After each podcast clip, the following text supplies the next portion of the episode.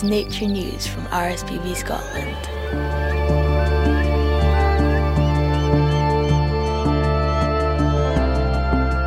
Hello and welcome to our podcast, Nature News from RSPB Scotland. I'm Stephen McGee. We're going to be bringing you stories about nature, from global news to the little things we are noticing every day. And I'm Kate Kirkwood. We aim to keep you in touch with nature as the seasons change, and we'll also try and give you some ideas about things you can do to help nature. But we're also really keen to hear your nature news. You can contact us on Twitter at RSPB Scotland or you can email us at our dedicated email podcast.scotland at rspb.org.uk. And please remember to subscribe and leave a review because it helps other folk find us in the podcast jungle.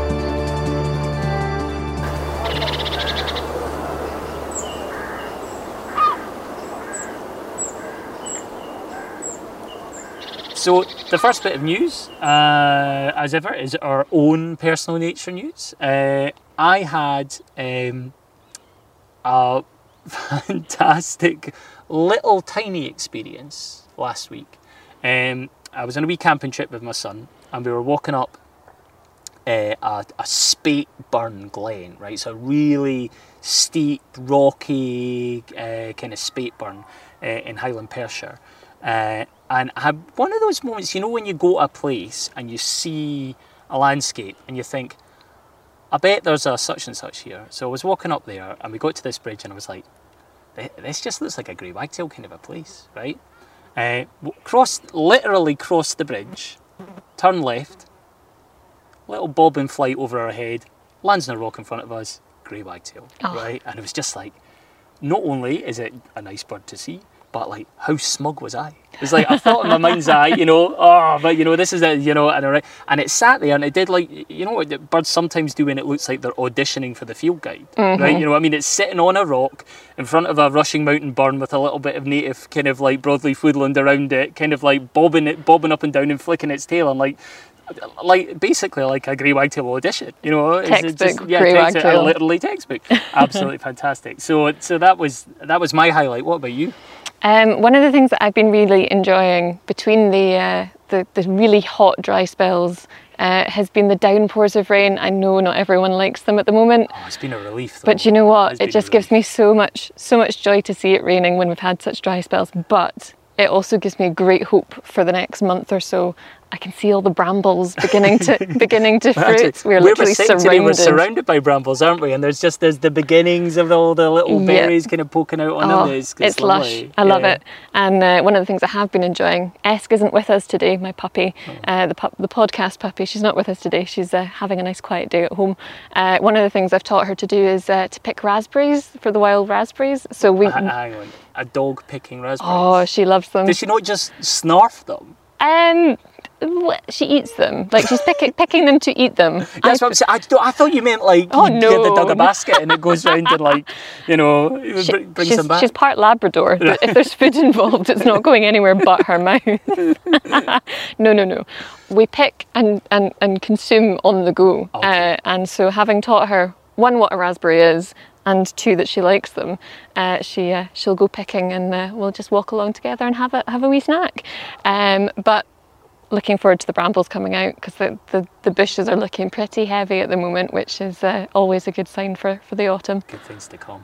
News is in the title of the podcast, and really, from a nature and particularly climate point of view, there's there's been one bit of news that has absolutely dominated in the last few days, and that is the report of the IPCC. Now, I cede to your greater knowledge on this, Kate. Um, I mean, my initial feeling seeing stuff was just kind of overwhelmed, really. What did you think? Absolutely. I think definitely very easy to have read the newspaper and the media reports yesterday on the Intergovernmental Panel on Climate Change, uh, their annual report number six. Uh, the newspaper headings definitely very doom and gloom, kind very disaster. Really? Yeah, yeah, yeah, yeah, absolutely. And also headlined with a lot of pictures of, of wildfires and destruction that are happening around the world at the moment. It's really easy um, to feel overwhelmed with that. Um, and so I hadn't had a chance to watch the briefing yesterday, uh, but what I, did, what I did do, because I wanted to, to understand it better, um, was I had a look at some of the, the summaries for policymakers that's available on the IPCC website.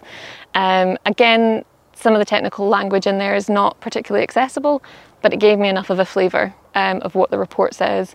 Um, and I've made a commitment to myself. Um, anyone on Twitter who follows me will notice that I made a commitment yesterday to read the summaries um, and then over the next week work through chapters, have a look and skim things, and then go and understand it in more depth essentially because I think if I went headlong straight into a report like that it would be quite eco anxiety inducing Yeah. um, and I think for a lot of people who don't have that knowledge or don't have uh, or even do have that knowledge it's sometimes more scary when you know too much Yeah. uh, or know more um, so I think uh, taking a kind of uh, a drip feed uh, approach to it for, for understanding and really sitting with how I feel about it because it's actually quite an emotional experience. Because I, I, I think that is a big shift we've seen, which is which is when you're looking at how people are responding to this. Obviously, there's always been anxiety and anger and worry about it, but the extent to which people are now prepared to express that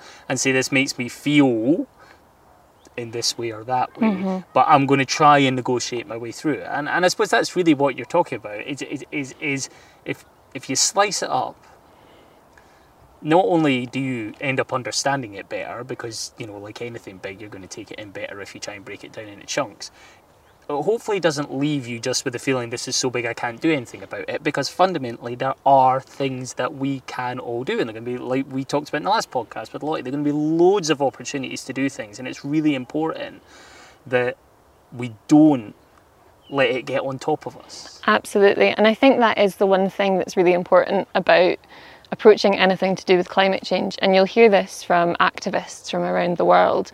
Um, there's a great deal of burnout that can happen because of the overwhelm that people experience. They care a lot, and that's why it's so emotional. I think that's you you feel that hurt or upset or panic because you care about it. And I think that's an indicator to yourself when you are feeling those feelings that you can go, okay, there's a reason I feel this way. Why is it I feel this way? And what thing can I do for me to help me feel better in that moment? But what else can I be doing for those around me and nature around me? And I think, as you'll hear from, from many of the people that work with RSPB or are volunteers with RSPB, it's those connections to the land, to the place, to the nature around them Yeah. that actually heal those those feelings of, of, of discomfort and pain yeah um, which are very, very real. I think that's worthwhile recognizing that if you're feeling that feeling, it can't just be dismissed. It's real because it's real to you. Yeah, yeah, absolutely. Well, I'm, I'm afraid the other bit of news from the past few days also has its depressing elements, which is it, was Hen Harrier Day, which of itself was brilliant, and you know, and um, a, a week long celebration of the Hen Harrier, which you know I'm not disagreeing with that. Absolutely fantastic bird, um, emblematic of you know some amazing landscapes and some amazing places. But as ever, when we're dealing with raptors in particular, Hen Harriers, uh, the spectre of persecution, you know, was a big part of that. Um, it is unfortunately still a very real problem that we are facing. Um, I, I suppose I would encourage people to go and have a look um, at the shooting review part of the RSPB website because RSPB went through an exhaustive evidence based process looking at the structural issues that drive persecution, how we address it. There's an enormous amount going on in Scotland, you know, with the prospect of licensing and looking at different aspects of shooting that will hopefully help us to continue the process of being part of the solution to this problem, right? But we cannot pretend that the problem isn't still there. No, absolutely. And I think just picking back to what you were saying about the celebrations of about hen harriers, I think when it is challenging and when these the spectre of persecution, as you mentioned, comes up, it's also definitely worth remembering the successes that we have. Yeah, And yeah. you were mentioning earlier when we were chatting before we started recording about uh, sort of populations on Lewis and Yeah, amazing. There's a there's a whole a new population arisen just over the last five years on Lewis of breeding hen harriers. You know, um, but you know if you go to Orkney, right? You know, I don't, look, I don't want to overcommit here, but you, you'd struggle not to see harrier if you go to the right places, right? You know, it, it, it, there are places where they're doing fantastically well. Mm-hmm. There are places where they're not. You know, eh, you know, the the evidence is overwhelming about the relationships between driven grouse shooting, persecution, and those black holes where harriers aren't. That's a problem that needs to be addressed. But you're absolutely right. You know, we also need to focus on the, the fact that there are successes and that there are still plenty of places that you can go in Scotland and have a decent chance of seeing a hen harrier, and that is something that I can tell you from personal experience will stay with you for the rest of your life when it happens. I think I've possibly seen a hen harrier. um, my birding goes as far as do I recognise the shape of that raptor? Uh, and sometimes it's a yes, and sometimes it's, it's a no. And I think it was a possible, mm, I'm not sure, on Lewis quite a few years ago. Yeah, so what, we'll be generous, we'll give it to you.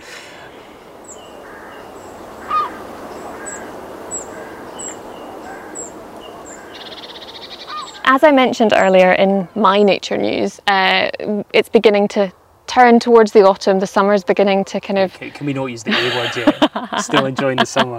It's beautiful, bright sunshine just now as we're recording. and uh, as the season begins to shift, shall we say, we're not using the A word just now, uh, towards the end of the summer season uh, and all the berries are beginning to come out, our, our thoughts also begin to turn towards the, the migratory birds.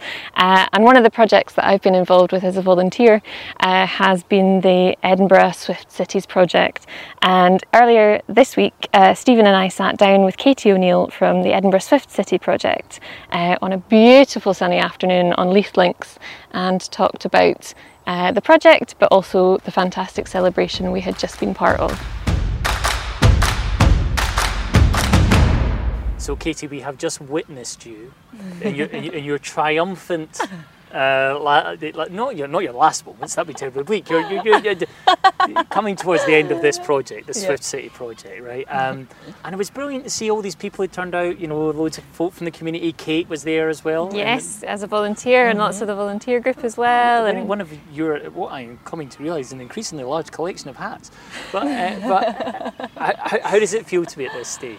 I'm very happy. Um, yeah, today was the final uh, target of the whole project so we've now achieved everything that we set out to achieve, um, which is really exciting. Um, and yeah, very happy.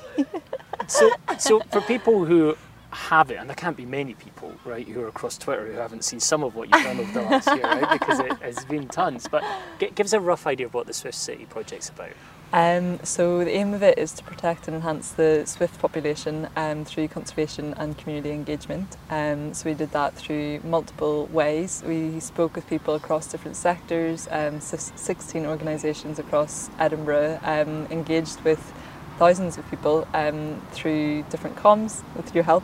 Um, and um, also through the, the self-led cycle route that went around Edinburgh linking Swift streets, um, like where Kit lives, uh, Swift Hubs uh, murals like what we were standing in front of today on Leith Links um, and different green spaces. You were involved with this as well, you know, as a volunteer. What, what did you get? Yeah, um, so I live in the um, sort of east side of Edinburgh, um, near to Holyrood Park, uh, and we've got resident Swifts, um, and I've loved them ever since I moved in, um, I jumped at the chance to get involved, um, and so went along to one of the first sort of volunteer sessions. Um, we were still in lockdown, I think, at that point, so it's a webinar online. So found out more about what was happening, um, and volunteered my time to help with some of the, the social media side of things, uh, and started learning more about Swifts and Swift conservation in the city. Um, and it's been through local kind of neighbourhood connections where I live, um, and a really great uh, sort of neighbourhood network that we've been able to um, encourage people who were thinking about putting up Swift Nest boxes to actually go ahead and do it. Mm. Um, so big shout out to Jim there, uh, who's done his. Uh, and what I've gotten out of it is that sense of connection with my neighbours and feeling like I'm able to contribute to like a wider part of the project. Yeah, yeah, it's kind of bringing people together as well, everything else. And I think Kate, you you were saying this when you were um, addressing the assembled massive supporters that you had there, right? But um, COVID safe, of course. COVID safe. But um, w- one of the things that's good about this is it's not just about getting people to think about Swifts or sign a petition or whatever. All those all those things are brilliant, right? Mm-hmm. There's real material change here that will make a difference for generations and generations and generations of Swifts. Mm-hmm. Yeah, absolutely. It's um, yeah, a large part of what I like about the project is that it's very tangible and accessible for anybody to help um, the swift population. So the swifts eat the insects, um, which are supported by the wildflowers and trees, and anybody can plant wildflowers, anybody can plant trees or protect already existing uh, green spaces. That then support the flying insect population. Um, we also had people making nest boxes from uh, the Forge community, Tipperith community, uh, Harmony School, and Edinburgh Tool Library um, that is based here in Leith. Um, all upskilled to be able to make nest boxes themselves. Um, so we were able to put in support different uh, existing communities and projects within Edinburgh to install 100 nest boxes this year. Which is Um, brilliant. I mean, when you think yeah. about it, yeah, about, about like potentially what a difference that makes over time. Right? Yeah, absolutely. Yeah, so the Swifts are faithful, are site faithful, so they'll, they'll come back. They'll go the whole way to Central Africa and they'll come back to the exact same spot that they nested in the year before. And also when the wee madness. babies are mm. born, they come back to the same site again, which is just blows my mind. It does blow your mind. mind Yeah, yeah, yeah. It's mad. And I think as well when you when you live in the same place for a couple of years and you know that fact, the swifts that you see coming back to the They're- nest they're sites. your swifts, Yeah, yeah, sense. absolutely. I feel really protective over my Yeah. swifts. They're definitely not mine, but they are my local swifts. And uh, that that kind of you you go on that journey of the breeding season with them, don't you? Mm-hmm. Seeing them fledge and all of that. Yeah. Good. And one of the other things, we're sitting here in Leith Links just now, and the sun's coming out, and this is very definitely an urban environment. Mm-hmm. And swifts, I think part of the power of them it is is how accessible they are if you live in a place like this. Mm-hmm. It's just a bird that you're you're just going to. They're so noisy. You you can't But but, not in a bad notice them. No, in a good way. But you know, no, no, I mean that. But I mean, like they're one of those things, one of those bits of nature in a city that you you, you can't help but notice. Yeah, yeah, yeah, I would hope so. And one of the nice things that we had was in a, another urban env- environment within Edinburgh where we were doing the research. Um, somebody that actually hadn't noticed them um, came out instead of watching the world darts and was like, "This is way more interesting." And we were all sat there watching the the swifts as the sun set across the sky, and it was all very beautiful. That has to be that has to be your project tagline. S- s- swifts more interesting than darts. I'm sold. I'm dart on the sold. sky. Totally sold, totally sold. Yeah, and that and yeah, that is the thing about it as well is that you don't need a car and to understand how to go to a nature reserve, which is very inaccessible to a lot of people. You literally can be in your bed looking out your window and see swifts kind of thing. Like you don't need to to go anywhere. Um, Yeah, absolutely. And I think as well, maybe people aren't familiar with the swift calls. So once they hear them the first time, they then they've got their ear in for it, and you hear it everywhere. Um, I have to admit, it took me a couple of years of where I was living to fully understand what the swift calling was and understand their flight patterns and their feeding. But once distinct. once you notice it, you're like you hear it everywhere, and it definitely makes me look up. So the time of year we're at now, they are about to head south. they're leaving us. I know. So, mean, so how do you feel about that? Is it is it sad or is it like, or do you feel proud that they're they're when they come back next year, they'll come back to a city that's even better for swifts than when you started? Yeah, I hope so. I hope they appreciate it. Um, I'm very sad that they're leaving. I'm also very relieved because it means that I can take a holiday. But, but they are, yeah, also still just mesmerised that they're going to undertake this insane journey to the Congo and Central Africa and, and, and back again in a time that we won't see them. Um, but also, yeah, sad because it, st- it indicates the start of the darker months to come. So But also I'm sad, but also happy of what we've achieved in this time. and something to look forward to. Well, look, it, it is unlikely. If for no other reason other than that they don't have opposable thumbs, that you're going to get a thank you card from the Swift. So, so I think I think I think Kate and I will close by saying thank you to you and everybody else in the project for all the work you've done and for making Edinburgh a better place for It these has amazing been- birds. Oh. Yeah, it has been an absolute pleasure to be involved and to see all the work of yourself and, and all the, the volunteer team behind it as well. Uh, yeah, like you say, Swifts without opposable thumbs, but they thank they do indeed thank you. No, no thumbs up. Can we get a, can we get a wing up or Wing a claw up. Wing up. Wing bomb. Big up. Katie, thank you. Thank you. Thanks.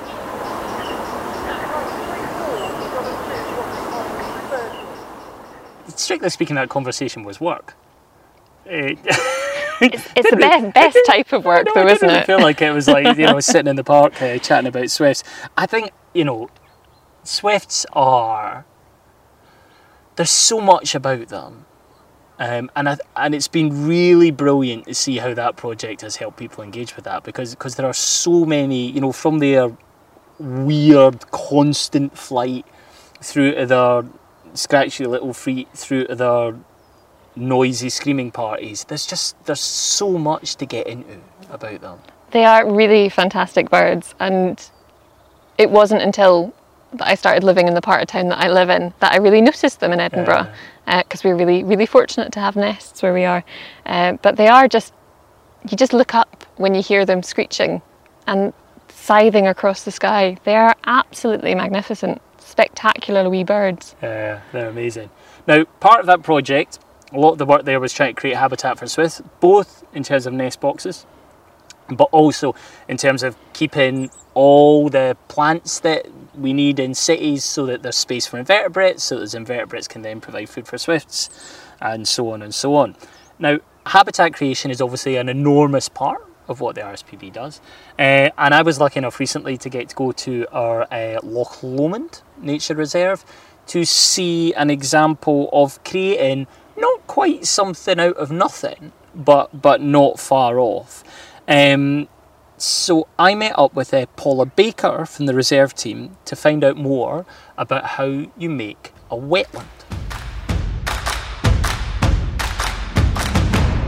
we are now creating a new wetland on site and for me this is also really exciting because this is the first proper like ecology project where we're really you know moving the soil around and making a real turn it making something look really different Yeah, because tell me about that. Because a lot of what the work you do here is like habitat preservation, but this is different. How is this different, and how much and how exciting is it to be involved in something like that? Yeah, because because we we have lots of designations and we we do lots of monitoring work and lots of theoretical chats about how we'd like things to change. And this is the first thing, I suppose, where we've we've had all those theoretical chats. We've had the people come in and do the feasibility studies. We've we've gone to all the different agencies, and now we're actually creating wetland we're creating new habitat for wildlife. And it's always been really wet and really uneven and people lose their wellies in here and fall over and, and, and but it's never been good for any wildlife at all because it's completely covered in rush. And so we wanted to find a way to take all the water that was in the field and focus it into an area that was that's going to really benefit stuff that's already here but also maybe bring in new stuff like passage waders which we don't really have any any suitable habitat for. Maybe make some more ground for for wading birds with water levels that we could control. Um, but and the main thing and what drives a lot of our management is um, Greenland white-fronted geese. So turning this field into to their ideal habitat. That's what we're trying to do. So it's a little bit rushy. It's got wet areas. It's got grazing areas, and then when they're here in the winter, we've actually got something that we're able to manage that provides reliable feeding for them. Because th- this has quite a lot in common with like with quite a lot of the things right that I've seen in various places. In that, what you're trying to do is achieve diversity. Is even in you know like even in just one field, Yeah. right? So tell me a bit about that. It's about taking places that have become like a monoculture and breaking it up, right? Yeah, yeah, yeah. Because I mean, rush itself is it, it's not a non-native species. It it will always be found in, in small quantities. But when the conditions have just made it so that there's there's nothing else that's really doing any good in this field at all. So we're trying to make it so that you've got like with other places on the site a variety of different habitats which will bring in a variety of different species. So within the pools that we're creating themselves there'll be deep areas which will be suitable for breeding amphibians. There'll be shallow areas which will at different times of year you know expose mud so there's feeding for for wading birds but we'll also have control of water levels so that we can we can drain the water right down and create that really like open muddy area. We can drain it totally down so we can get on and cut the field and and maintain and reduce rush levels in that way. But we can also let the water level fill right right up in the winter so that we get ducks and we get geese and we get all sorts of of, of different interesting things Because I think that's the thing. This wee field is going to work quite hard.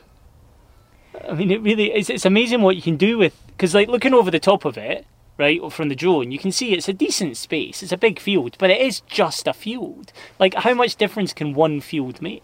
Well, I, I, th- I think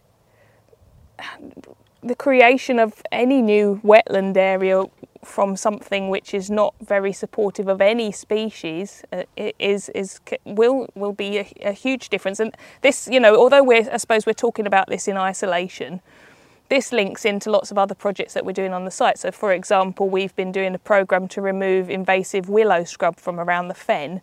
So, so that we're um, creating a more connected wetland and we're adding a piece onto that really by turning this field into wetland as well. Um, but this field is, you know, this is not this is not within the protected area on the reserve. This is something that that we have we purchased and we've seen potential to make this a better part of the of the nature reserve. Imagine, right, the best case scenario in your head. Tell me about it and how exciting potentially is it?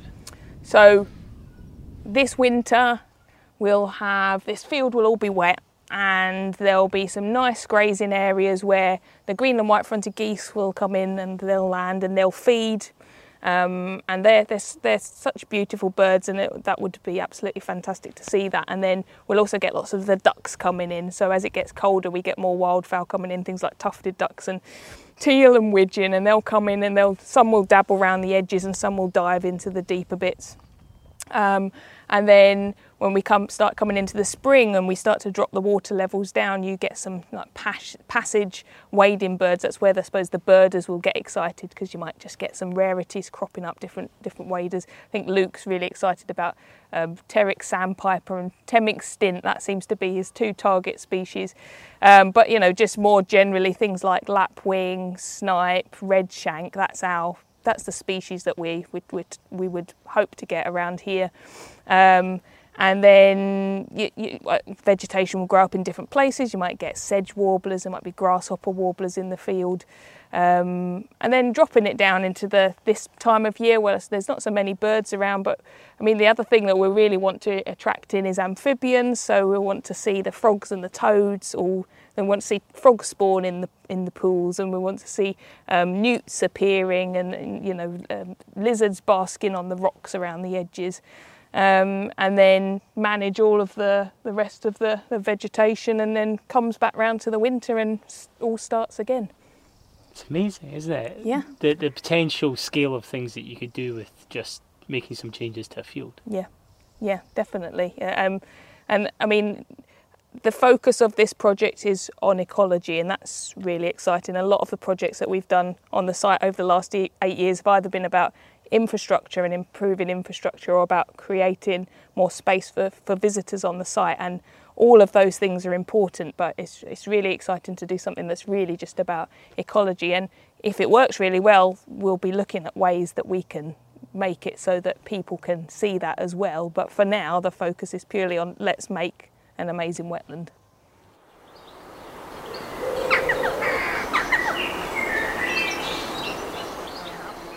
It's so good to hear uh, from the team at Loch Lomond about what they've got planned and what they're actually getting to do on the ground. Um, I have heard about the, the work at Loch Lomond over the last couple of years, and the team have put an immense yeah, amount so of work, work. Yeah, yeah, so much work going on behind the scenes uh, that goes into these types of projects. Um, and also, I think what really comes across from Paula is her excitement and also talking about Luke's excitement for uh, the vision of what they're they're going to create. I can also say Luke's excitement of get, getting to drive a big tractor. Like if, if, if, you if you have a look if you have a look uh, on our YouTube channel, right, just uh, just RSPB YouTube, and there's a Scotland playlist on there, right, and it's got all our video stuff in it. There, there, there will soon be a video on there um, as soon as I get it finished um, about uh, about the work at Loch Lomond in the wetland. Uh, and Luke's driving this special tractor, of which we will hear more in the future. Believe mm-hmm. me, this mm-hmm. this big blue tractor with like tank track things on it. Like um, that will be the wrong phrase, and I'll get into trouble, I'm sure. But that's what they look like, right? And it's it, and it's designed to be able to go places other tractors can't go. So it's because it puts so little pressure on the ground, and Luke gets to drive it. And seriously, man, he looks so happy. I put a GoPro in the in the tractor cab with him, and he's just like a man in his element. Yeah. I mean, who wouldn't want to drive a tractor? You, you can go right? you can go and drive diggers in special like adventure play park type things. But if you get to do it for work, it's even better. Anyway, But, but the- rather the- than not getting distracted by tractors, that will that will follow up You know, at there- another there, there will be tracks to another point, but you know, you're, the thing about it is that that there's a kind of magic, Mm-hmm. I think, about being able to take a bit of ground, have an idea about it, have a vision, work out, you know, like how you're going to pay for it, who you're going Mm-hmm. to partner with, you know, in this instance, Froglife and all all these kind of people who are helping us out, right? And and then actually do it, and then. I'm really excited because I'm going to get to go back, you know, hopefully in the autumn and get some more footage, and hopefully it'll, you know, after the downpours we've had now, it'll start getting water in it, and Exactly. it's amazing. I think it's a really good example of um, the age-old saying of "build it and they will come." Um, it's not quite kind of from its origin. of Dreams? I've no idea. I think that's that is Quite that is possibly. a- It's- it's probably some- deep some- 90s cut. I think that's Kevin Costner in baseball. I think so. Um, but definitely, if you know what you're, if you know what you're doing, if you've gone and learnt about what you need to do, Oh. and then you've kind of gone, okay, what's missing here, and recognise that gap, and like the team at Loch Lomond have done, is they've gone, we've got a field, it, it does not a whole lot, but it could do so much better. And like you say, when you're chatting to Paula about how hard that field is going to work for nature, and it's going to be a lot of work to get it to the stage they want it to be at for, for it to actually be attracting wildlife. But not a lot of change has to happen before those first species come in because they spot it and go, that looks like a nice place to live. Yeah. And honestly, I think that it's a big project, but you can do that on much, much smaller scales in your green spaces, in your gardens, Yeah. on your Yeah, windowsills. And so I think it's quite easy to go, that's a big project that someone else is doing, it's been funded uh, by big organisations, etc. But as people, we can do, we can make those small changes to the landscape around us as well. Does that mean I can get a tractor? Uh, we need to ask Anne. I'll have to ask a grown up. right, well, anyway, well, look, that is it for this week. Uh, we hope it's been worth a listen. And don't forget, uh, we really want to hear what you think. D- does Stephen deserve a tractor? Shall, shall we? Is that too much to ask? Answer is yes. You can get in touch with us at RSPB Scotland on Twitter uh, or email podcast.scotland at rspb.org.uk. Um, what should we be covering? What nature news is happening near you? Send us your pictures, tweet us your pictures, we want to see. Uh, and how did we do? Do you like what we're talking about, or would you prefer us to chat about more uh, other topics? Just Uh, like if fewer tractors, probably. Please do use the email. I had to fill out quite a big form to get it, and please subscribe and leave us a review uh, as well. But anyway, that is it for now. Goodbye. take care. Bye.